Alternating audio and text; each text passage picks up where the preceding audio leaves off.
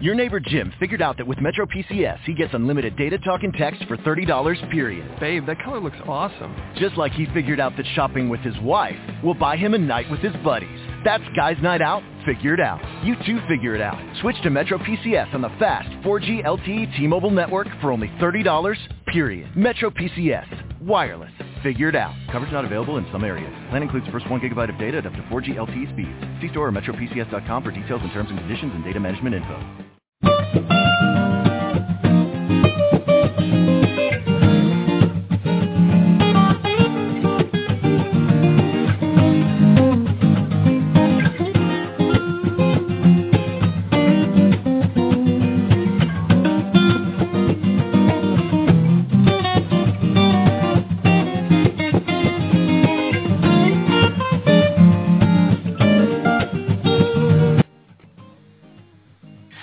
Morning, everybody, and thank you for joining me again this morning on Next on the Tee. I'm your host, Chris Mascaro, and today I've got three great guests lined up for you to knock the dew off the tee with me as well.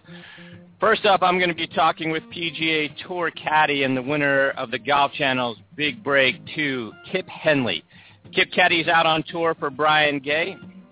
Things didn't go quite as planned this week up at the Greenbrier Classic in West Virginia, so we get to have Kip joining us this morning. I'll be talking to him about life on tour as a looper, what it's like, what it was like winning the big break, and looking forward to the rest of this year's schedule when he joins me here in just a moment. A little later, I'll be joined by LPGA pro Missie Bertiotti. Missie was the winner of the 1993 Ping Welch's Championship in a playoff over Dottie Mochrie. She's now a golf instructor up in her hometown of Pittsburgh, my hometown, and spends time helping players deal with both game instruction plus the mental side as well. So I look forward to talking with her about 20 minutes from now. Then I'll wrap up the show by talking with PGA Tour Pro, broadcaster, and CEO of Impact Zone Golf, Bobby Clampett.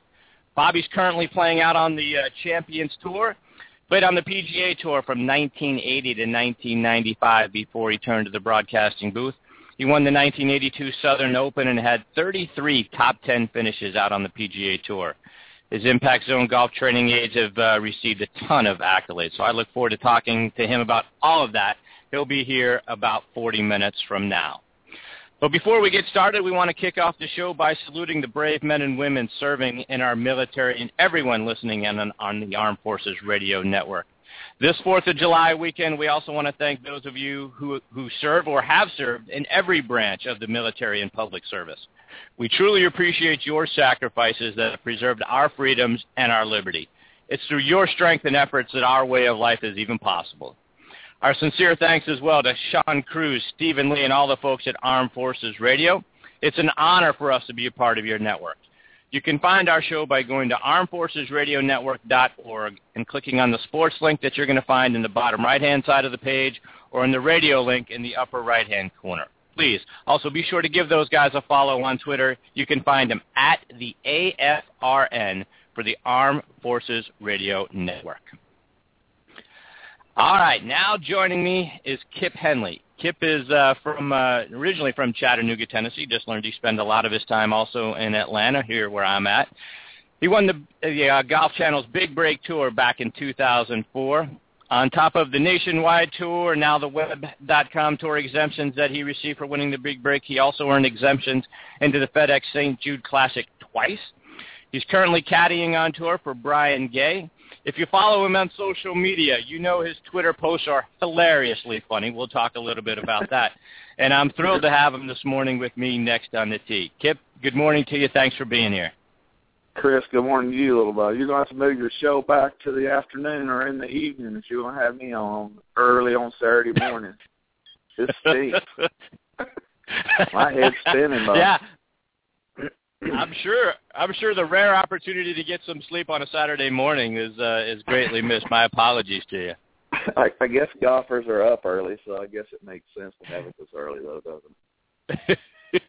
there you go. So, Kip, for golf fans who follow you and Brian Gay, you were up at the Greenbrier this week.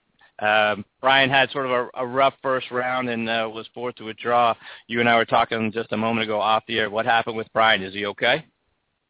Well, uh, he's okay, but his thumb is at uh, Hartford. He started having some issues with his left thumb, and his it wasn't a big deal at first. You know, he took some ibuprofen, but right when he changed the directions at the top, you know, it stretches your left thumb out, and uh, it kept getting sore as the week went along. Then we had the week off, and he got a lot of therapy on it. But this week, man, he was he was really whiny about it all week and uh in practice and then uh Thursday it was killing him. And I mean I saw him hit two or three shots and I knew then it wasn't just him being a sissy anymore. It was killing him because yeah, he, on the uh, our next to last hole he hit this duck hook and I said, Dude, I've been with you eight years, I've never seen you hit a shot like that.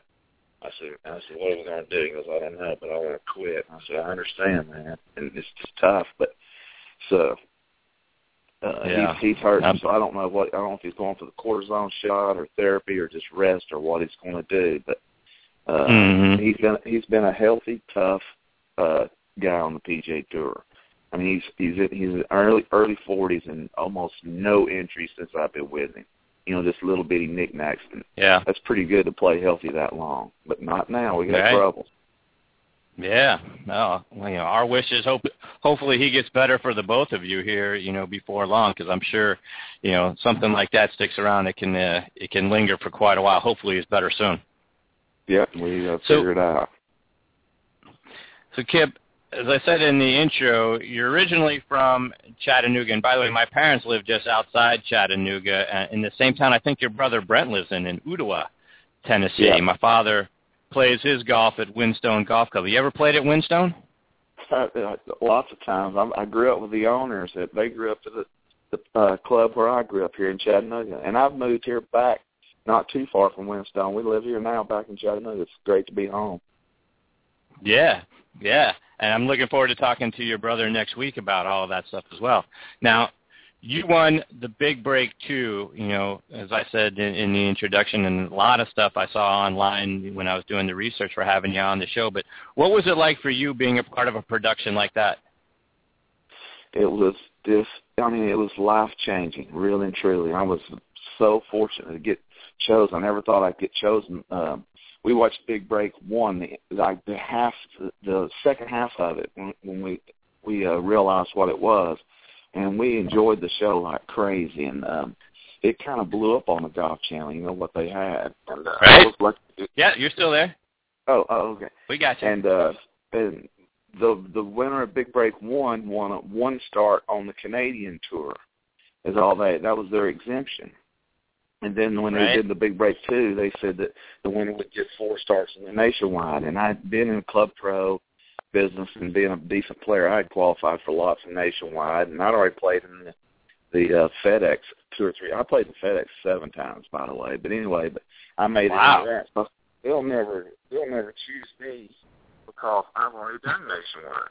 So uh, the wife wanted me to do it, and I wouldn't do it. And the last day, she came to me and begged me to do it, and I sent my I mean my uh, uh, you fill out a questionnaire. I made it just as funny as I could and sent it in. And they asked me to do a interview, and I thought, well, that's positive. And uh, I drove. We drove all the way to Myrtle Beach. I found out they were interviewing 200 people there, 200 in Texas, 200 in California, 200 in Michigan, and 200 in Canada. And I thought, well, this wow. is not worth it. So I go all the way to Myrtle Beach to take my wife and my family. I'm 44 years old, so I kind of once I got out of the, the there and got there at the the audition, I kind of separated myself from uh, most of the other normal-looking stud tour, you know, young guys trying to make it on tour. Uh, I was 44, kind of fat with uh, light spiked hair, and I have a beautiful wife, two beautiful kids. So I separated myself in the beginning. So anyway, I hit 10 shots. I talked on camera for two minutes. Me and the wife and the kids got back in the car and drove home. And I said, wow, what a wild goose chase that was. And uh, uh, then um, a month later, they called me and said they were they're interested in me being in the show. And they came and told me on film that I had been chosen. And then once we went to Vegas and it, it, we did the whole thing in 11 days. Did shot the whole thing in 11 days. It was a million degrees. But uh I was I, w- I wasn't playing great at the time, but I wasn't playing that bad. And uh I was never last. I didn't play great any day, but I never was the worst any day either. And then I got down to the final show against Double D, uh, Don Donatello, and he's a big villain. He's right. really sh- showed his tail a couple times, and so it made me look like a, it really made me look like a nice guy because he was such an enemy of uh people. Uh, so it worked out great for me. Right. That's, that's a long story, but but it was life changing. I was a broke club pro teaching at the time, and I mean I got like almost uh I made I got ten grand a car, and then the four starts, and then I uh I had a great uh agent Dave Marrigy came on board for me, and man he got me like sixty thousand dollars in endorsements, and I mean it just completely bailed me out of a huge trap that I made for me, me and my family trying to play the tour. Wow, yeah, that is life changing. Yeah, and then I but I flunked again. You know, I didn't play terrible, but I didn't play good, and I missed tour school again that year. And I got so broke that it, after that next year, trying again and run through all that money and being broke, um, I had to do something. That's how I ended up caddying. And people yeah. people ask me on tour all the time, "Hey Kip, you know they'll email me or whatever, or text me on the on Twitter. Kip, how do you become a tour a tour caddy?" I always text back, flunk at everything else in your whole life. That's how I ended up being a tour caddy. You know, they're telling me how to become one, and I tell them flunk at everything else you do your whole life. That's how I did it. That's funny. So I got I got to know, and you you talked about the final, and I and I know Don Donatello actually had a putt to win it on 18, right? He had about a 20 footer that could have won the thing for him. When you're standing there watching him, you know, you know, get up over that putt and whatnot, in your head, are you screaming Noonan at him, you know, hoping that you know this yeah. thing isn't gonna, you know, not going in?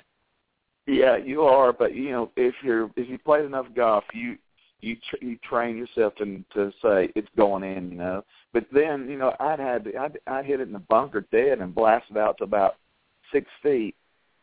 So, like you said, I'm watching him. I cannot win the match. I'm thinking best case scenario is he misses this, I got to make mine. And uh right. and he missed it, but he rolled it by. I mean, he rolled it by. It was that way outside the leather, believe me. And uh if you ever play in the leather, it's good. But anyway, it was probably Yeah, outside yeah. the putter. It was probably even outside the putter. So I I hooped my five or six foot or whatever it was, and he stood up over the thing, and you could tell, man, it was wrenching him like crazy. And something came across me, and I decided to be a nice guy, and I said, "Pick it up, Double D." I said, "That that's not fair to have to putt that." So I don't know why I did it. It's kind of stupid. Really? About a jack. Oh yeah, I gave it to him. It was a good sized putt. It was. I mean, it wasn't. You know, it wasn't a four footer or five footer, but it was very missable under the circumstance, and the greens were kind of rough. But I don't know why I did it, but I gave it to him, and then I got him in the second playoff hole. Right. He said I ruined it. He, he said I ruined his life that day. He's my boy, and by the way, I love Don Donatello. He's one of the most intense. I mean, he caddies on tour now, and I mean, he's just a great dude. But he's an intense, Yeah. fiery character. They didn't have to play him up on the show. He's just that way. All right. So as you mentioned, you, one of the things you got, you, you you earned a spot in the FedEx St. Jude. I know your boy Brian Gay played in that event as well. Were you hoping to get paired with Brian so you could show him how it's done? Yeah, I was hoping to on Saturday. I know I wouldn't get paired with him because I'd be paired with the guys, the rookies that are on tour because of the categories on the tour. But the dumbest thing in the whole wide world is I I didn't get in the FedEx over the the big break. I had won the Tennessee section the uh, year prior, and, and that would give me the exemption into the FedEx. It wasn't from the big break. They just gave me four stars nationwide that I ruined. But um, Right.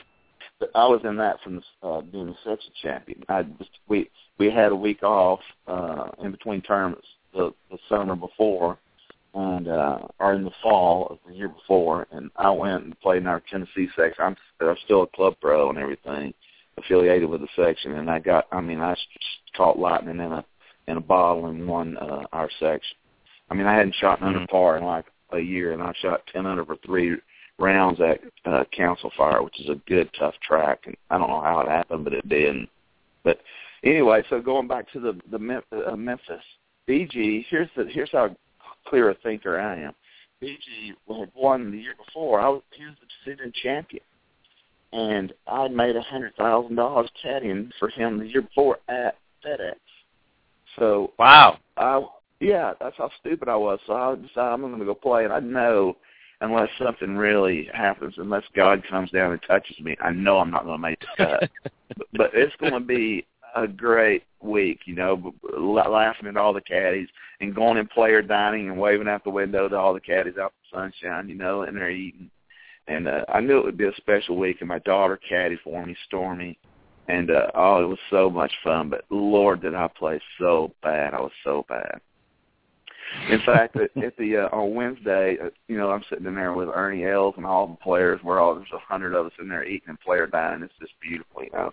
And I stood up and I said, "Hey, I'd like to make an announcement." I said, "Us players," I said, "As us players, I think uh, we need to start letting the caddies come in here and eat with us and player dining, but but we need to start it next week." And then everybody started laughing like crazy. That's great. It was a good time. But I shot eighty one seventy nine and I putted like Ben Crenshaw on steroids. I made it from everywhere. But I hit it so bad. I mean, I played with this one guy. He he is a bloodhound at finding golf balls. He found my ball two or three times where a, the dog could have found it with a pork chop tied to it. It was oh, it was awful. I I hit it so bad. But I had a blast. As, as, as the story goes, I saw the picture that following that you wrote to uh, you left for the players that said, "Dear PGA Tour players, I Kip Henley vow to never step into your arena as a participant again." Regrettably, Kip Henley. that was great too. That's funny. uh, uh, little Richard Johnson, he he saw it first and and sent it out on in the Twitter world. Then Zach twittered it, right. and uh, two weeks later, Rory uh, McIlroy saw me somewhere, and he pulled me on. He said, "Dude, that is the funniest thing I've ever seen." So it went over good with the tour guys. yeah. Now, speaking of of your Twitter feed, hilarious stuff. If people aren't following you out on Twitter, they need to be because your stuff is absolutely hilarious. I particularly like the one where you said your friend U- U- Ubanik, Ubanik Mark told you yeah. that uh, you need a breathalyzer on your Twitter send button? yeah. Um, I couldn't wait. I said, "You going to tweet that? Or you want me to?" I said, "That's funny." He he said, "Go ahead," and that's so I gave him props for the line. It was funny as it could be. Then I've had a lot of good ones. My I, I think oh, no doubt. My, my, my most people's favorite is the one where we were we were tweeting back and forth about golf courses, and then I tweeted. I said, "Here, here, here's the greatest hole I ever played," and uh, I had a picture of the wife when he opened it up. Everybody went crazy. It was a picture of what? The wife. No, my wife. Ah. wow. Yeah, I got to find Everybody out. thought it was going to be like 18 at Pebble Beach or something. But right. the wife he kind of got sore at me for that one, but she got over it. I imagine she did. so I also like the one where you say downtown Baghdad on market day is safer than the chipping green on pro am days. So get, oh my get God. a little dangerous out there. Oh, and and if it's got a bunker, it's even more dangerous. You just don't get in front of it. I mean, those guys are firing balls through there like crazy. Spines are wanting to go over there and chip, so I got to go up on the the green and uh, you know knock his brand back to his brand of balls back to him. And man, they're just firing, they're zipping by your head. I mean, you really you think um, it's tough, and uh, and I'm worried about golf balls, and this is on armed forces. And those guys would just love to have golf balls shot at them. So we're grateful for our armed forces. And how big, a, how tough a man and woman do you have to be to sign up for what goes on now in the world? You got that in front of you, and we're so grateful. Yeah, absolutely right. Awesome. So, so Kip, who who are some of the guys on tour when you when you and Brian get paired with them, sort of golf aside, that you know it's going to be a fun couple of rounds? Oh man, let's see. Um, it's fun. You know, there's there's a couple of guys. I won't. I can't name names. I can name a couple of the great ones. You know, like Carl Pettersson. I mean, he's just such a, a pleasant guy to be around, and And some of the big guys get paired with Mickelson. I mean, he won't just because you're a caddy, he won't stop talking to you. You know, a lot of the guys look at you like, "Why are you talking to me? You're just a caddy." You know, you just you just want to just bullet them for the rest of their lives. But uh, it's, Mickelson's one of my favorite guys to go out with. We don't get to do it very often. You know, we don't get paired up with him very often. But he's cool. I mean, if you ask him what time it is, he tells you how to make a watch. But he, he he's really a great guy. I mean, he that is no put on. That guy is awesome with the fans. He is the best out there. And uh all uh, these young guys, right they need to look and see how this guy does it. So you, you you talk about you know some of the players perhaps looking down on you as a caddy, and you talked about being in the lunchroom with the players. But you know, which tournaments out there actually treat the caddies the best? Uh, the uh, the what's the one in Charlotte? Charlotte, the Wells Fargo. They right. are the they are the bar. They man, they valet us in front of the clubhouse. We have our own chefs that cook out in the tent next to, and our tent's located right next to where the players come out of the clubhouse. And I mean, they give us tickets, and I mean, it's just. But now, real and truly, when I first came out, that was the one thing I bitched about like crazy eight years ago. I go, golly, you're kidding? We don't even have a tent to go inside if it's raining and stuff. And I go, why is that fair? And um I really kind of uh, not. You know, I'm, I'm not saying I was the reason, but boy, I was one of the loudest voices. And again, it's not fair for us to be treated like this. We should be able to get somewhere right. out of the the the temperature or the rain or the lightning, and uh, uh, they should just. And now, man, every tournament around board. There's everybody's stepping up now. There's just one or two left that treat us poorly, and I don't. I won't name names, but uh, it's amazing how much better the treatment is out there. Well, at least that's good. Yeah, I, I, I hate to I hate to think that there are there are A players and B events that still you know we're in, you know it's 2014 for crying out loud. We're still treating caddies like second class citizens. Come on, man. Yeah, it it still happens, little buddy, but it's getting worse less and less. Hartford they even do our laundry for us. You know, we can take they dry clean our clothes. Uh, I mean, there's so many of them that are really getting good and treating us fairly now, and it's nice. Yeah, I bet it is. That's great. I'm glad to hear that. So, right before we let you we, before we let you go, Kip, what's what's on uh, tap for the rest of the season? I know we got the British Open coming up next week. Uh, where are you and BG headed uh, here in the next few weeks? Uh, well, we got uh, we got one last shot at qualifying for it. Um, it's the uh, the John Deere next week up in Moline, and you can't get there from here in Chattanooga where I'm at. Goodness, the flights are like seven hundred bucks, the cheapest one way ticket in wow. So yeah, I don't know how how we're gonna get up there yet. I don't know if me and my brother may drive or what we're gonna do. But uh John Deere's next week and and uh, we looked ahead in the temperature because that place can get hot, man. You know, I bet it can. A, oh, and it's a tough, tough track to walk. I mean, they got tons of uphills on that place, and um but I just looked ahead and it looks like the high is going to be maybe in the low 80s next week. So that's a huge blessing for the caddies next week. So I hope Brian's yeah. thumb filled up. I hope his thumb filled up well enough to take off and and play and still make it into the British Open. We'll see.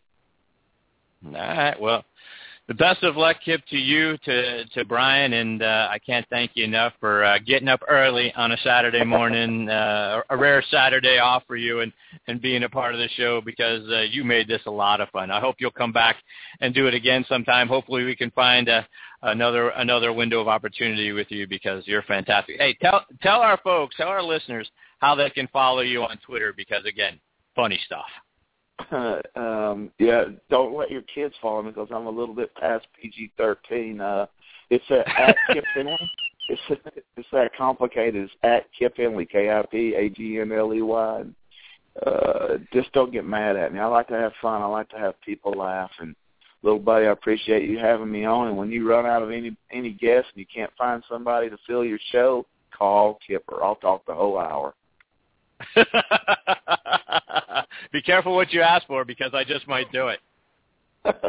I'd be it'd be my honor, and I appreciate the people listening in, and uh, everybody have a great fourth. All right, thank you, Kip. Best of luck to you. Best of luck to Brian, and hopefully we get to catch up with you real soon. All the best. All right, guys. See you. Take care. Take care. Kip Henley. What a guy! That's funny stuff. I'm telling you, you want to follow Kip on Twitter because his stuff is hilarious. And uh, but uh, to his point, it may not be PG-13, but uh, it's great stuff. You're gonna laugh if you do it, and I highly recommend him. All right, we're gonna we got our next guest, Missie Bertiotti, hanging on the line. Get to her right after this quick station identification. This is Joe Lajanusa from Thursday Night Tailgate, and you're listening to On the Tee with Chris Mascaro on the Armed Forces Radio Network. Now joining me is Missie Bertiotti. Let me give you some of uh, Missie's background. She was born and raised in Pittsburgh, Pennsylvania, so you know she's awesome right from the get-go. She won back-to-back Pennsylvania state championships in 1980 and 81. She attended the University of Miami on a full golf scholarship and was a part of their 1984 national championship team, receiving medalist honors. She played 14 years on the LPGA Tour and won the 1993 Ping Welch's Championship up in Boston. She had several top 10 finishes, including in LPGA majors. She was the first ever women's golf coach at Carnegie Mellon University. Now she's focusing her time on golf instruction, both with the mechanics of the game and on the mental side. And I'm excited to have her joining me this morning next on the tee. Missie, how are you? Great. Can you hear me okay? Yeah, I hear you just fine, thank you. Okay, perfect. Good. I, I'm having a great time listening to your show, Chris. I appreciate that. Thank you very much. So, yeah. Missie, I, when I was looking into your background, I see that you started playing the golf at age 10. Who sparked your interest in the game at such a young age? You know it's so funny? I'm a mother now. I have a 15-year-old son, and as a parent, maybe an older parent, I started later. I had a little bit more time, maybe a little bit more money. I would have done anything to expose my kid to anything he wanted. And, and when I started, how I started was my dad played. My dad was a typical amateur, not very great, you know, just average. And I said, Daddy, I want to play with you. You know, he said, No, you're not good enough, honey. You can't play. You're not good enough. Butt off. and you know, wow. I had nothing. And these kids today probably have way more than they need. And uh, so, if, who knows how to motivate kids? But that sparked me, and I wanted to get good enough to play with my dad and his friends. Ah, good for you. Yeah, it's funny. So now you're playing out. I read it at, at both Rolling Hills Country Club and the club at Nevillewood, which is you know just a few miles from downtown Pittsburgh. Nevillewood, you know, when I was looking out online, spectacular track. Jack Nicklaus did the golf design up there. Talk a little bit about both places that you're playing. What you like about both clubs? Well, I live at Nevillewood. My fam, my mom lives there. My they retired there. My parents. It's beautiful. It's a residential community. There's great members. It's an absolutely beautiful layout. It's just aesthetically, it's beautiful. It's um, you know, it's a typical Jack Nicklaus, big fairways, big greens. I, so I love that. That's where I live. But where I teach is over at Rolling Hills, on the other 20 minutes away. And at those greens at Rolling Hills, they're borderline like Oakmont. It is. I mean, Western Pennsylvania. Wow. Oh my gosh, it's yeah. There's there's I can name you 15 courses in our town that it's it's downright scary putting up here. It just that you know sloping fast. So I think it's a great. Looking back now, I was really fortunate to grow up in this area, playing you know uneven lies, hilly fairways. You learn how to play. You learn how to putt and chip for sure on the greens. So that's how I grew up. I grew up at a course called Valley Brook, and I had I was lucky. I had a great childhood, great parents, and I was fortunate to get on. Went to University of Miami, played, won some on the college level, won some tournaments, and then I went right out on tour and did okay. I played 14 years and then retired when I did have my son. I just didn't want to travel as much with a you know with a child, so I moved back home, and I always thought I'd go back, but you just it's in this mother mode, and it's not easy. yeah, no, I'm sure it's not. So, yeah, I, Missie, you know, you, you talked about playing 14 years out on the tour. I just, you know, I think people look at athletes in general sometimes and go, you know, gee, it's a that's easy. You get, you know, you get to play a game, you know, for a living. Was it always fun, like playing a game for a living, or, or at some point does it turn into a job? Well, that's a great question. I, I'd say the short answer is yes. It it turned into a job. I just finished one lesson this morning for a 17 year old guy. They want it so badly. This this young man, he wants to play in college and pro, and I was just like that. And you know, I think when you're motivated and when you have a goal, I, yes, it's a leisure game for most of the nation. But man, when you want to be a pro, it is nothing but a goal in front of you, and you are trying to get there. And you know, if you shoot a 75, that's that's not going to do it. So, I yeah, it, we worked. The, the ladies that I played with, our era, you know, we all are we're in our 50s now, and we see each other, and we marvel marvel at our, our perseverance back then because we it took a lot. Like I really respect. Um, this sounds, you know, it's, I really respect what I did now. When whereas when I was doing it, it was just absolutely normal. And these these young people I teach now, these mini tour players and young kids, I so respect the amount of energy and effort they put into it. It's it's definitely a job. Mhm. So when you look back on your experiences, Missie, that you had out there, what what was the most fun about it? You know, if it does turn into a job and, and a bit of a grind after a while, what was the most fun about being a part of it? Well, you know what? It's there's there's so many things I can answer, but it's it's the just people, the relate. I mean, I have best. I mean, you go through an experience with your with your fellow competitors, and uh, we're still best of friends. We grew up together, playing junior golf, college golf, pro golf, traveling city to city, city, staying in hotels, dump hotels, adventures. We didn't have our dry cleaning done, Kip. By the way, the LPGA tour is right. yeah, the LPGA tour is right up there with Caddy uh, status. I'm I shouldn't say that. It's getting a. I mean, the money is not near what the men are. So, did we play? Right. Did we fly private jets? Did we have our dry cleaning done? Did we have rental cars every week? No. So, you bond together. You have experiences and adventures trying to drive from, you know, San Jose to Santa Barbara where we play the tournament and the first time ever in California, the first time ever in Las Vegas. You know, you grow up you really grow up and and travel and experience things that you'll you know you'll never never forget. So it's quite an experience, and I, I wouldn't have traded it for the world. I was a finance major in Miami, and I got my degree and loved that area of business, but I've never worked a day in my life in the finance field. Hmm. So to to your point about the differences between the LPGA and the PGA Tour, I'm sure you had opportunities to to talk to guys that were out on the PGA Tour and kind of compare notes. But did you guys, you know, did you did you and the other ladies ever look at it and go, you know, wow, look, those guys are you know going around like kings, and here we are, and it's such a drastic difference in the experiences that we get to have versus what the PGA has. Was that ever a you know a, a, I guess a, a sore spot for for you and your competitors? Uh, I, I really don't think so. I think, I mean, we were certainly aware of it. There were certainly women. Myra Blackwelder comes in mind right off the bat. She really pushed hard to get us daycare, like a maternity leave, first being pregnant, daycare. Like we had to fight for basic things, and some women spearheaded those uh, those campaigns.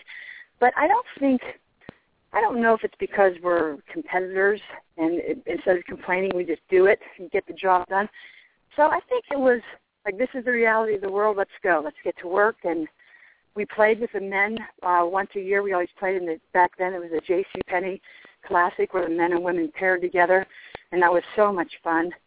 I played with Rocco Mediate here, uh, another local Pittsburgh guy, and yeah, we got to. Yeah, that was a lot of fun. You got to see you know, we never traveled with the men, so we saw their games right up close and personal inside the ropes and all those superstars. So that was really great. I I, I loved that.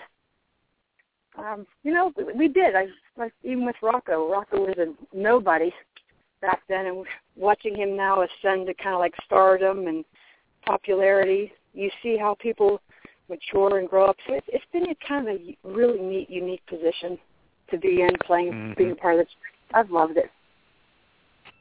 So when you were a young golfer getting started out on the LPGA tour, was there somebody, whether it was one of your competitors, one of the, the ladies out on tour, somebody else that you know kind of took you aside and, and taught you you know what it was going to be like and how you'd be successful out on tour? Oh, I wish I could say yes. That's probably why I do what I do now. I teach this program now called the Mental Mastery Program. I wrote a book Great. two years ago, and it's it's exactly for that. I mean, it's it's how to like how to deal with pressure, playing under pressure, how to deal with your own fear, how to you're tr- always trying to look good, you're tr- playing in front of people. Um, our high expectations of ourselves, always needing to be perfect. Nobody it took me years to learn that stuff. How to, you know, learn to trust yourself. How to actually practice best, you know, most effectively.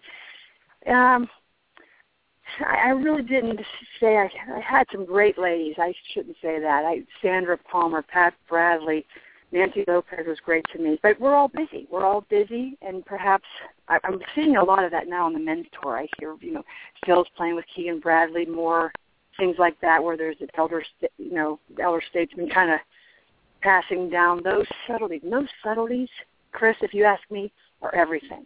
By the time we're on the tour, I know how to stand. I know how to where to put my thumb. You know, I, I've got all that stuff. But it's like I said, it's how to interact, how to let go, how to quit trying so hard. And if you could have somebody that's been there, that has done that under those that elite, you know, that high level, they I don't think too many other people know that that well. And by the way, that guy Kip, the caddy, he he's kind of downplays himself. He plays some great golf. He he knows that highest level. Some of, actually, I'll right. tell you what. Actually, that's a good point. You talk about it. Did anybody ever help me?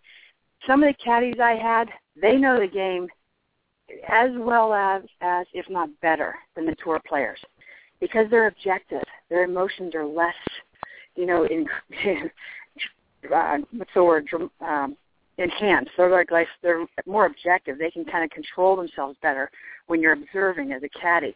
When you're a player, you just sometimes lose it. And some of my caddies, I had some great men caddies.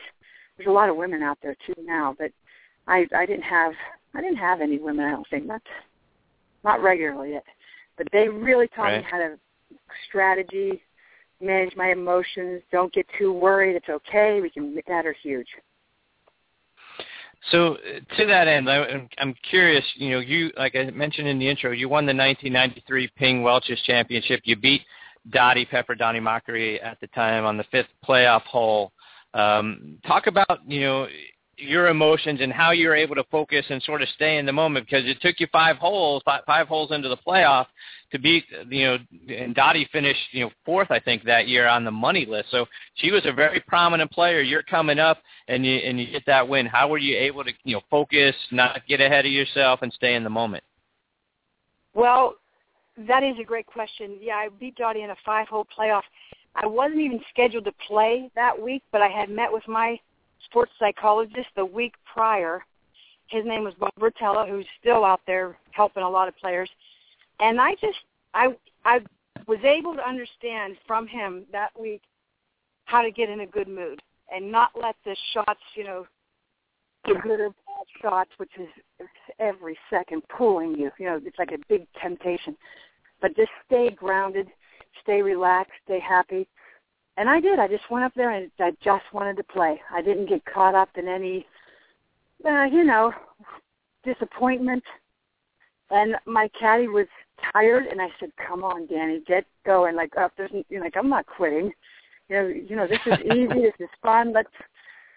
But uh, it was a really nice week for me. That was the, the one victory of my LPGA career. I played well a lot, a lot of top fives, a lot of top tens but it seems like it took so long to get to that winner's circle. Something somebody always did something heroic. So that was a really neat breakthrough. And then really shortly after that, I got pregnant and had my son, and just kind of, you know, started going in different directions. So I I feel fortunate to have, you know, broken through whatever I've accomplished out there. It was really great. It was just a great privilege. So, what from that experience of having, you know, one on the LPGA tour, you know, staying, in, like you say, being able to stay in a good mood. From you know, you you teach a lot about the mental side of the game, which you which you've talked about already. But what what from that experience are you able now to hand down to the to the kids that you're teaching, so that you know, hopefully they can handle that pressure or handle that moment better than uh, than they might otherwise. Yeah, I love being able to do that. That's what I feel like. If there is any point to me having gone through all that, and I'll say some, I'll I'll say it, but a lot of heartache. You know, a lot of heartache. Um, if there's any point for me having gone through all that and learning all I learned to deal with that, it it is to help these guys, these younger generations, go quicker. You know, get quicker to their goal without having to you know, hurt so bad. I mean, lessons are learned by disappointments. I, I think there's a lot of value in that, but you don't have to do it over and over again. So pass that on. I think maybe my, my book tries to outline it. I think I tried to write from a competitor's point of view, a player's point of view. It's not theory.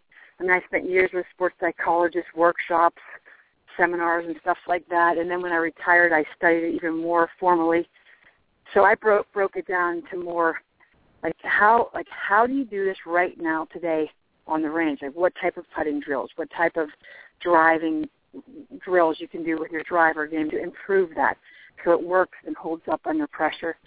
And I explain that to them. I have little little like uh lectures right before the the lessons, not lectures, little group things we do. And it, it, it really helps. I never heard about those concepts until I, you know, learned on tour by just instinct. So these kids learn about it when they're 10, 12, 15. I mean, that's huge.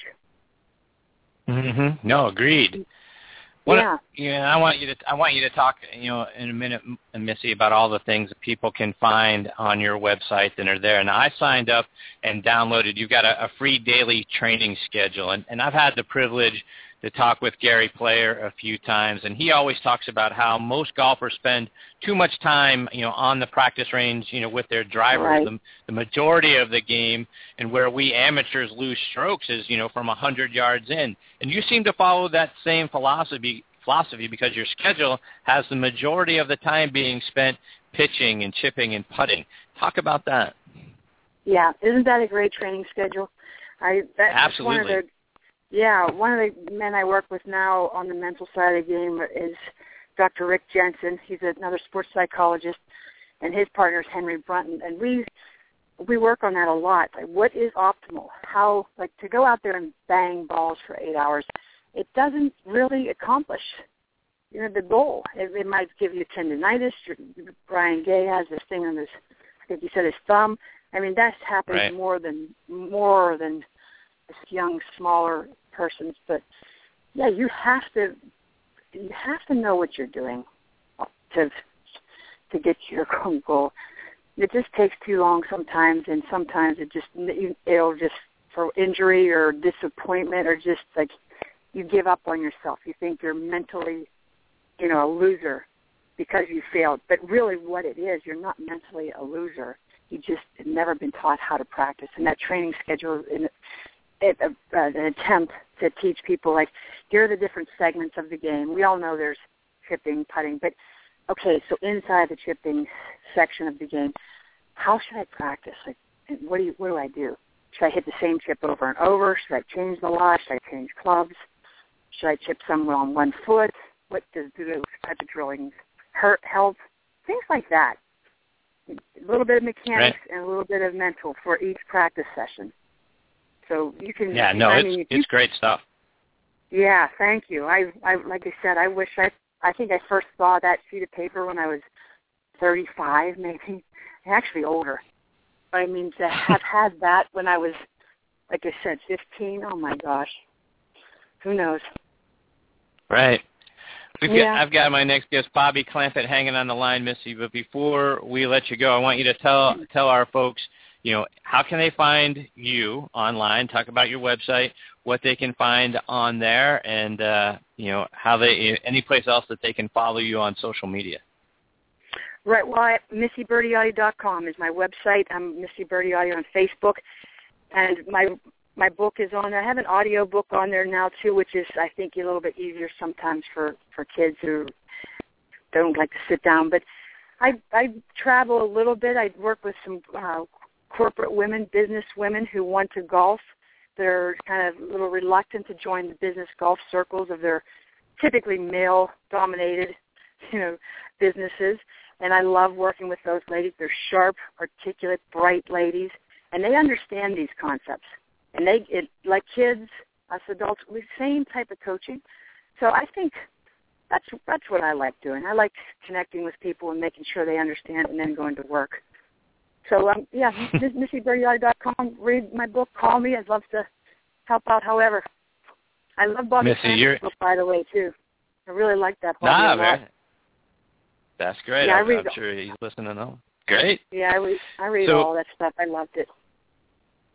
Missie, it's it's been so wonderful talking with you this morning. I also want to give a quick shout out to our friend Kelly Hanna for getting us yes. together. I hope I hope you'll come back and, and join me again sometime. I'd love to keep in touch and have you back and share more of your stories from your time out on on tour. Plus, uh, you know, maybe a, a tip or two for us amateurs that need it, uh, particularly uh, on the mental side. Because you know, a couple of my favorite quotes are you know from uh, Bobby Jones and uh, Ben Crenshaw, who talked about how you know golf was a game played on, on a five-inch course, you know, between our ears. So uh, yeah. we can all use you know some help there. But thank exactly. you for being here.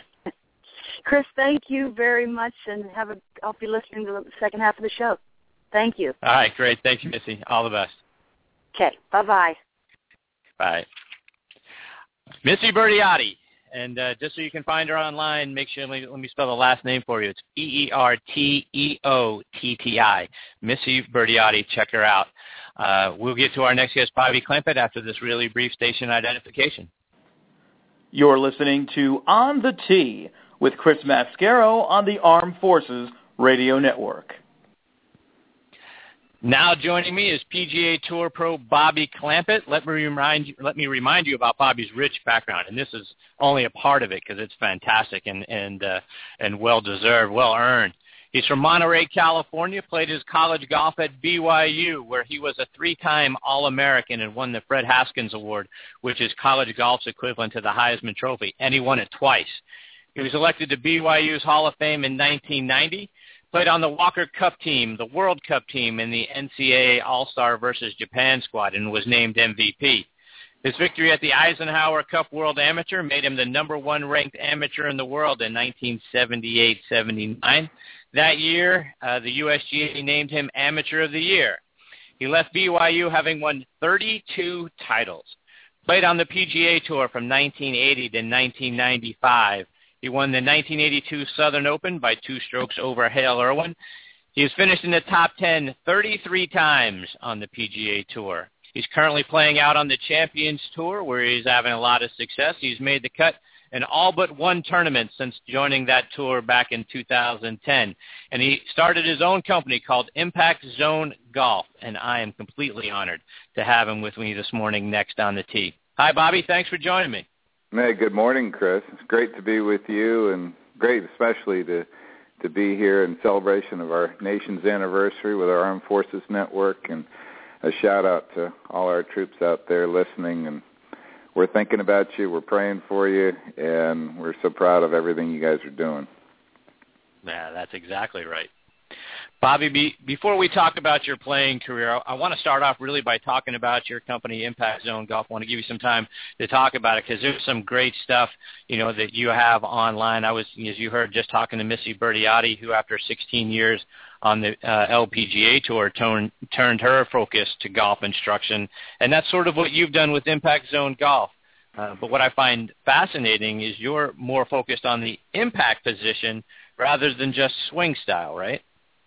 Exactly, Chris. Yeah, I, I had this aha moment years ago after uh, a long career, and and tell you what happened to me. You know, you you mentioned all those things that I did in my career. If you noticed, everything was 1982 or before, and that's that's uh, after that 1983 is when I left my longtime instructor Ben Doyle, and started seeking the advice of the so-called best instructors that golf had to offer. And quite frankly, the, the first one I went to said, you know, my swing looked like it had more moving parts than an erector set. and he wanted to make some major changes. So I did that and quickly became a three handicap. And the next fellow then looked at me and he said, "Listen, if you want to get better, you got to empty your mind, forget about anything you've ever learned about the game, and start all over." Wow! And I was dumb, dumb enough to believe him. And the bottom line is, I never cracked the top 80 ever again, and it led to a broadcasting career. And while I was at CBS, I had an aha moment using our BizHub Swing Vision camera and studying the best players of the world. I realized that there's a myriad of different swings out there. Jim Furyk right. has a really upright swing, an unusual grip, a funky setup. Jack Nicklaus was upright. Ben Hogan was flat. Lee Trevino takes it outside and loops it and is shut at the top. Uh, Corey Pavin is wide open at the top and takes it inside. Uh, and it, you just go, some have big shoulder turns, some have small shoulder turns, big hip turns, little hip turns. Yet when you go take a lesson, all the pro wants to talk about is your style of swing. Mm-hmm. And I, as I realize it, you know, Bubba Watson's leading the the FedEx Cup points right now, and the Ryder Cup points. And as I, with such a a weird styled swing, a home built golf right. swing, really. And yeah. my aha moment was this: in studying the BizHub, which is really an amazing piece of equipment came to realize that all these pros create impact exactly the same way. And they have their own style and way to do that. And why are we creating and teaching golf? Why are we telling people there's only one way to do it or there's a best way to do it? When all that really matters is impact.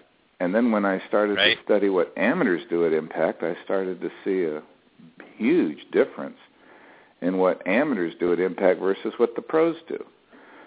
So I, I wrote the book, The Impact Zone, which is the five dynamics of how to create impact like the best players of the game, regardless of your style of swing. And I had no idea that what would ensue would happen, but it, it set out a, a ripple into the world of teaching and uh, the comments and news emails and everything that started to come. So my wife and I looked at each other and said, you know, we've got to help the game. We've got to uh, help people understand what really matters in golf is not style of swing. It's it's how to create impact and get people teaching this way. So we we actually incorporated and made uh, developed impact based teaching and licensed our our teaching and created a certification program for instructors and have just grown this uh, out of uh, the book where we now have a six-volume DVD series. We're doing golf schools all over the country, and right. we have uh, we have a university that's licensed to teach all their students our way of teaching. First Tee has incorporated our teaching into their coaches manual. Uh, the PGA is really supporting uh, the teaching and the, the studies that I've done, and I became their first tour player in their history to be a, a master instructor with the PGA. So these are just some of the bullet points of what is happening right. as a result of impact-based teaching. But more importantly, it really is satisfying to me to see literally thousands of people uh, feedback that people have some even getting ready to quit the game and suddenly see a, a whole new way of approaching the game that makes sense and it's easy to understand and figure out. And before the game was so complex and left them in such a state of disarray and now they they have a clear vision of what they want to do and how to play and when they hit a bad shot they know why. And that's what right. is the real difference. Yeah and, and you know as, as i did the research, you know, for you coming on, Bobby, not only is do I like the fact that you know you've got books and CDs, but like you said, you've got also you've got golf schools, you've got online lessons, you've got instructors all over the country, and one of the cool things on your site is that you can actually buy a live Q and A session with you, right? You right. can you can do it once a quarter. You can get online with you. A group of folks can get online with you and uh, and actually ask you questions. That's fantastic. Well, we're trying to make ourselves as available to the public as possible. We just launched a whole new program that's completely free called Clampett's Corner, and we field a question from our uh, basically fan group a, a week and answer a question in video format, and it's free. And that's uh, you can go to our website, impactzonegolf.com, and sign up for that. And we continue to, uh, or. And we just like to do lots of fun things and get ourselves out there to to the people so that they know who we are. We're different. We are changing the game the way it's it's learned and taught, and it's going to take a while because, quite frankly, everybody's got embedded in their head. Keep your eye on the ball, keep your head down, and that's all that really matters to swing a golf club. And if it were only that easy, Bobby. Well, and uh, you know, as, as as we learn with where impact is, and swing bottom needs to be four inches in front, and for every inch that your swing bottom is behind the four inches in front equates to four shots around on your right. handicap. Uh, and so looking at the ball and staring at the ball and keeping your head down doesn't do anything to help your swing bottom and so it's that's usually costing the average person about 24 to 30 shots around. And that uh, right. doesn't need to be that way. Ben Hogan once said the average golfer should be able to break 80. A game's not that hard. It's just we've been indoctrinated into thinking the right way to swing a golf club, and it's not the right way.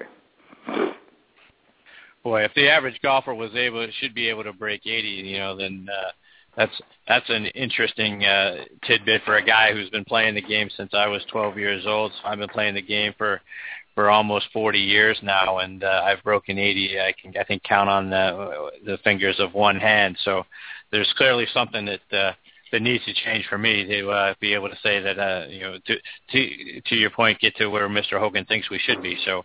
Uh, Yeah. I've signed up on your on your on your site, so I'm hoping that that's, that moment's going to come again real soon. Great. Well, we have. I can't tell you the testimonials that we had. Uh, just one fellow just wrote me yesterday and came to one of our two-day golf schools, and his handicap's gone from 11 to six in the last four months.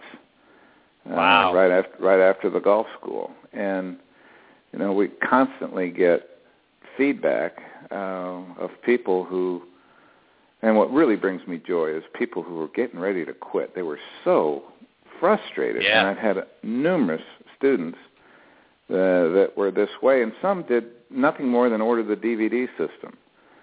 And in the DVD system, I actually take them through the four steps, which is the the last of the four pack of the main DVD system. I take them through the four steps of how to create impact, how to do it on their own. Take them in the sand bunker and teach them the tic tac toe drill, and let them. It's a self study, and many people are able to take that just that simple message and have it do wonders for them. I, I had one one fellow who did this who had been playing golf 17 years.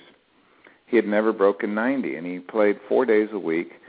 And now he's he's 80 years old, and he comes to me and and I showed him the the tic tac toe drill and showed him the sand and challenged him to just do it for an hour, one hour before his next round, and see what Yeah. happens. And so he went out and he did it for an hour and got out and played and he called me back and he said, Guess what I shot? And I said, What? And he said, You know, I play with the same twenty guys every week. None of us have ever broken ninety and I shot an eighty seven. Wow. I said, That's fantastic. He calls me back two That weeks is. later. He says, I've been doing it some more and I just shot an eighty five and he said, My short game's not very good and I really need some work on my short game. I think I can break eighty. And he's eighty years old. That's great. Yeah. That's great stuff. Good for you, Bobby. So I I want to I want to kind of get get some some pieces of your career and talk a little bit about the experiences you had out on tour as well, Bobby. I'm curious, as as a guy who has been around the tour, whether it was as a player or as as a broadcaster for what 34 some odd years at this point, did did anyone come to you when you were a young kid and try to help you or give you some piece of advice that actually stuck with you that that made some piece better or helped you, you know, out on tour or the lifestyle on tour or that sort of thing? Hmm. Well, I've had lots of of great mentors uh, on the tour. You know, one of the the benefits of of playing well early in your career. I'd, I'd already played uh, three U.S. Opens and two Masters before I turned pro, and right. You know, had the privilege of all my practice rounds uh, playing with Johnny Miller and Billy Casper. And then early years on tour, Jack Nicklaus took a liking to me, and we spent some time together. I remember one thing Jack told me as we were I was 18 years old, and we were playing the back nine of Augusta National on a Wednesday before the Masters together. No, uh, just the two of us. It felt like nobody was around, but there were about 10,000 people watching us that day. right. And we got into a nice conversation as we were walking down the fairways, and I asked him the question: If you had to do your career all over again, what differently would you do about your career? And he said to me, he says, "I would stick to what I do best, and that is playing golf." Which what he meant by that is not get so distracted with all these other businesses. And what really stuck to me about that was keeping your focus, keeping your vision in mind of what it is you want to accomplish, what it is you're best at, and sticking to that, and not allowing the other things that can so often swallow you up and take away so much time to intrude into your life. And that was yeah. a really important piece of advice. One of the things, and I'm, I've been a huge Jack Nicklaus fan my whole life, and when you talk about all the teachers sort of getting in your ear as a young player and getting out on tour, you know, one of the things that um, I've heard Mr. Nicklaus say many times is, you know, sort of owning your own game and, and knowing how to, you know, fix yourself. And now, you know, players have, you know, the sports psychologists and they, you know, have teacher to teacher and so many people telling them what to do and that sort of thing. Is that really, is, is that something that is uh, I want to, you know, for guys who do it, I want to say it's a problem, but you, you, when you've got that many people in your ear all the time, and someone trying to fix your swing and tell you what to think, and, and, and it's not you anymore. It's it's sort of a team of people. Is that is is that something that you've got to be very careful about as a player, letting too many people get in your ear? Absolutely. And I'll tell you, what you're bringing up, Chris, is a really, I think, vital uh, history about golf and how we teach golf and, and two different segments of golf. You've got PGA Tour players, the best players of the game. And then you've got the PGA of America teachers and how they teach the game.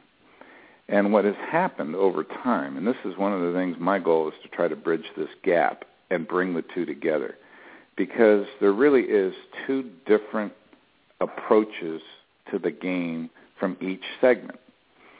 The tour players understand they know that they have to they have to put food on the table for their family. And they've got to figure right. out a way to shoot 68 or 69 when their swing doesn't feel very good. And they figure out a way or when they're injured and they figure out a way to swing to hit the ball well and score when they don't feel mm-hmm. like it or it doesn't feel good. And right. and so they understand that uh, they to do this and to do this in pressure situations, you have to be able to do what comes naturally. You can't manufacture somebody else's swing and expect it to perform in the heat of competition. You have to, as Nicklaus has said, as Palmer has said, you have to own your own swing. Right. Yet, yet the the world of teaching professionals has gone a different direction and said, "Oh no, there's a best way to swing the club, and it's this way, and listen to me." Right. And so this is when people go to take lessons, they get this conflicting uh, view. And what I would like to see happen is for instructors to get more focused on understanding that the purpose of the golf swing is to create good impact. Right. And there's a myriad of ways to do that and myriad of ways to do it in a powerful move. And right. to not be stuck in a oh this is the only way to do it mentality because we're all so different and we have right. our bodies are so different and we're made up so differently that you can't you can't put us all into one box. Well, and and to that point, Bobby, I mean, even if you go back in history and you look at the big three, you look at you know Jack, Arnie, and Gary. I mean, they all swung the club very differently, right?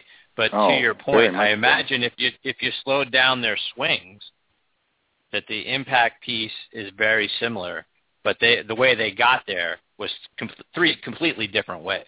Absolutely. You know, you had Nicklaus was upright and a little open. You had uh, and across the line, you had Palmer who was uh, a little shut at the top and really held it off. You had uh, uh, more of a hitter kind of kind of attitude, and then you had Gary Player who was flatter, more rounded um, in his his approach. So three very different golf swings, and if you add what I consider the big four that time, Lee Trevino, now you got a whole even bigger cat. Right.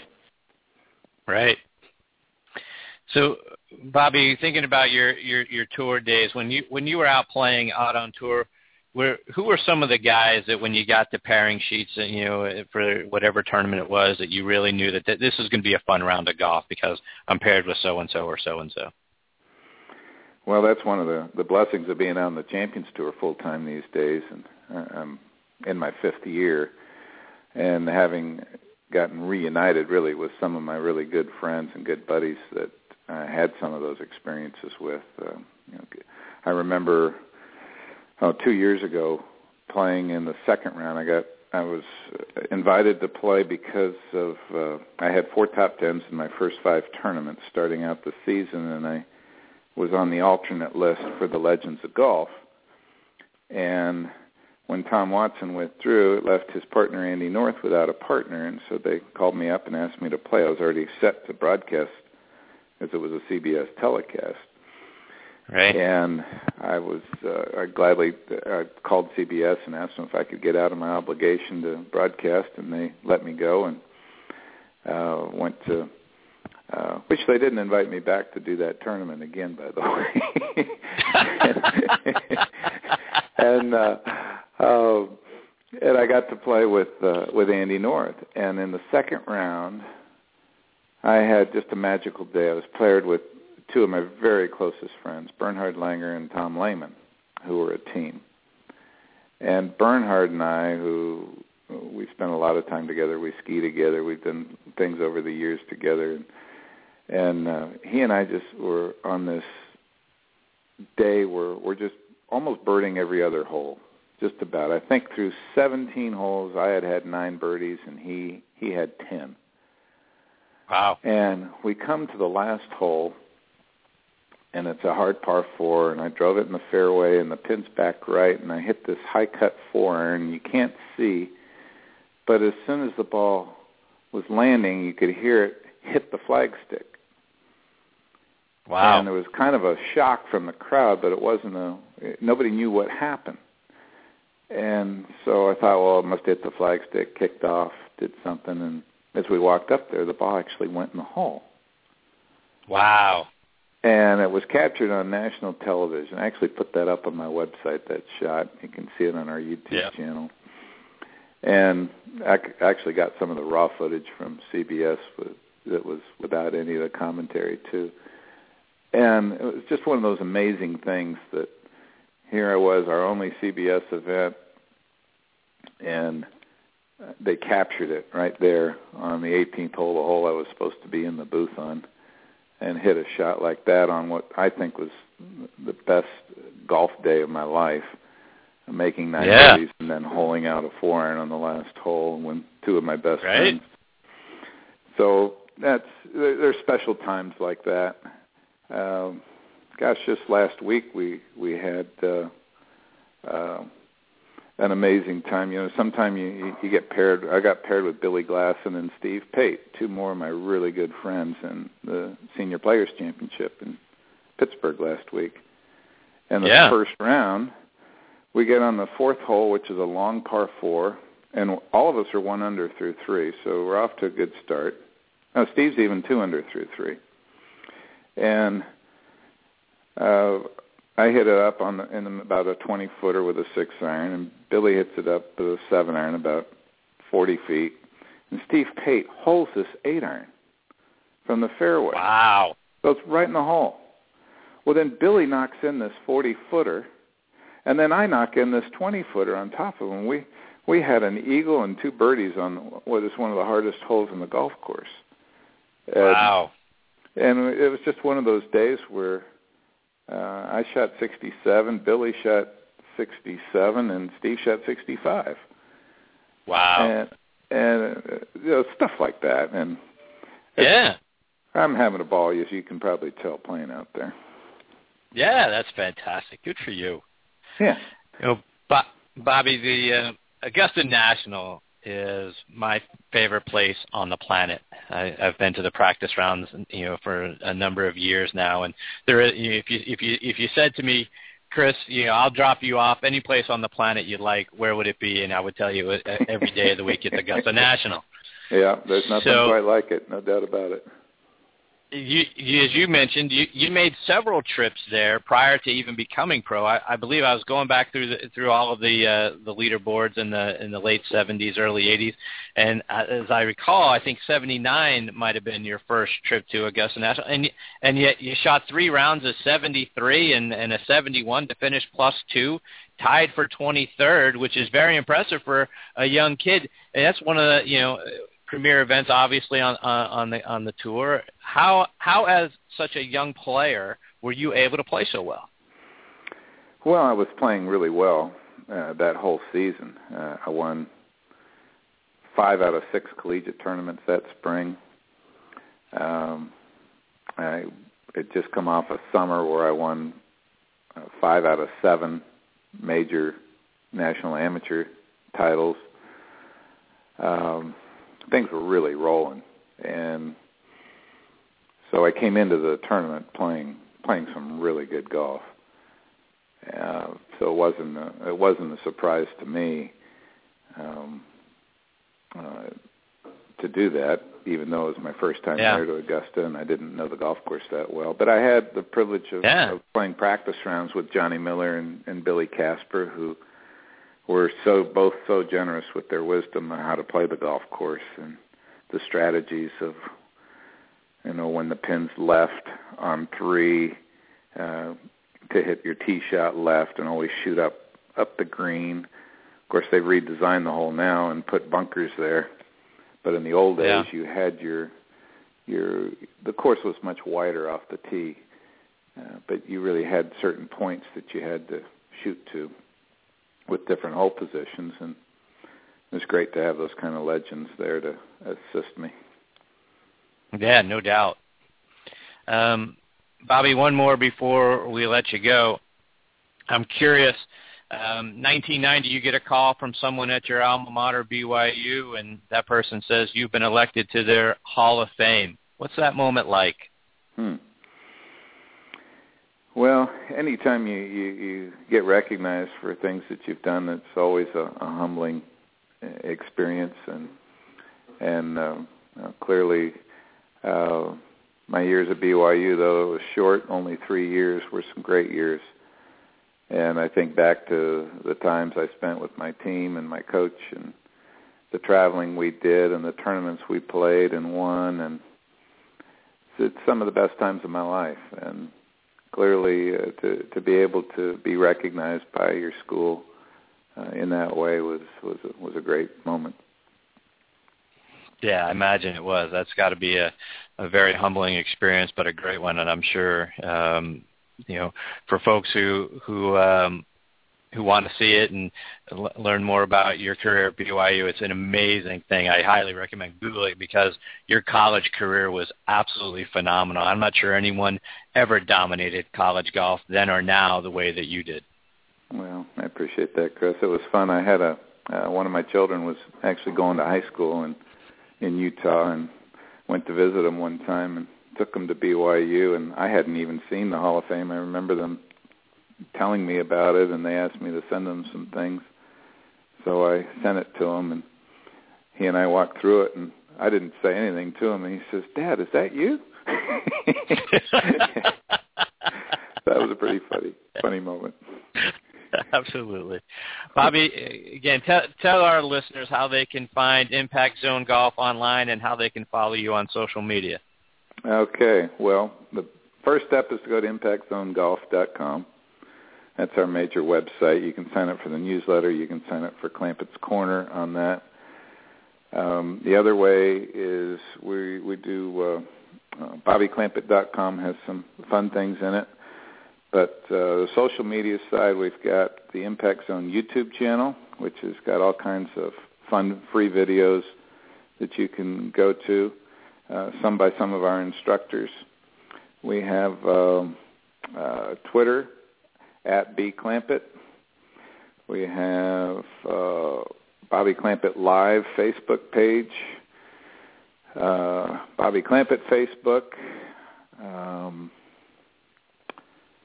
gosh, I don't even know where to where to where to end. It just seems like we we're trying to do You're it everywhere. all. Yeah. Right. but the key place is impactzonegolf.com. That's really the the head head of all the ship and where people go to get all the information, where our instructors Right. are, where our schools are, how to get the video system, all that kind of thing. That's great stuff. Bobby, it's, it's been an absolute pleasure having you on the show today. I hope you'll come back and do it again sometime. Love to catch up with you and you know all the things that you're achieving out on the, the Champions Tour. Maybe get some updates for what's going on with Impact Zone Golf, and uh, maybe some Great. more stories about what it was like in your career. Because I got I, I got a thousand questions I'd love to I'd love to ask you. Yeah, well, you did a good job, and good to be with you, Chris. And I'm glad uh, our troops were are out there listening as well. We sure think about them a lot. Absolutely right. All right, Bobby. Take care. All the best to you and your family, and I, I look forward to catching up with you. I hope really soon. Thanks, Chris. Appreciate it. All right. Bye-bye. Take care, Bobby. Bye bye. Great stuff from Bobby Clampett. And again, Impact Zone Golf. Great stuff on there. A lot of good lessons. Check them out. The YouTube videos are fantastic as well. And I'm telling you, if you want to be completely blown away by a guy who absolutely dominated college golf, you're going to be amazed at the things that Bobby did during his playing days at BYU and absolutely understand why he's A, in their Hall of Fame, and B, uh, was so successful early in his career. I hate to hear that so many teachers got in his head and uh, and changed his swing around because uh, he uh, hit the hit the tour running and was an absolute dynamo in the early uh, 1980s. And I hope uh, hope now out on the Champions Tour that he gets a lot of success. And I look forward to uh, following him and having him back on the show. Hopefully, like I say, before too long. All right, everyone, it's uh, it's time to put a bow on this one. My sincere thanks to Kip Henley, Missie Bertiotti, and Bobby Clampett for being such wonderful guests with me on the show today. And I thank you for tuning in. I appreciate you the very most. Please check out our sister show, Thursday Night Tailgate, with me and my co-host Bob Lazari and our announcer Joe LaGenusa. You can hear us right here on the Armed Forces Radio Network, as well as Blog Talk Radio, TuneIn, Spreaker, SoundCloud, radio sites across the internet. You're going to find us. Please Google us and uh, and check us out. Uh, Thursday Night Tailgate airs every uh, every week from 8 to 10 p.m. Eastern Time. We're joined every week by legends uh, from around the NFL and the CFL. We're official partners of the NFL Alumni Association, also the official radio show of the Gridiron Greats organization, headed up by uh, Mike Ditka and Jerry Kramer. Uh, so please check us out. You can uh, also find us on on uh, Facebook. Uh, you know, next on the tee, Thursday night tailgate. Check us out. Check our pages out there. Give us a like. That's important to us too. You can also check us out online. This show, Next on the Tee, is nextonthetee.net and ThursdayNightTailgate.com as well. You can stream or download any of our archived episodes and keep up to date with who our future guests are on there. You can download us for free from those sites. You can download us. We're a free download on, on iTunes as well on any of the show or any of the sites that I mentioned a moment ago. Please check us out. That's very important to us. Until next week, my friends, hit 'em straight.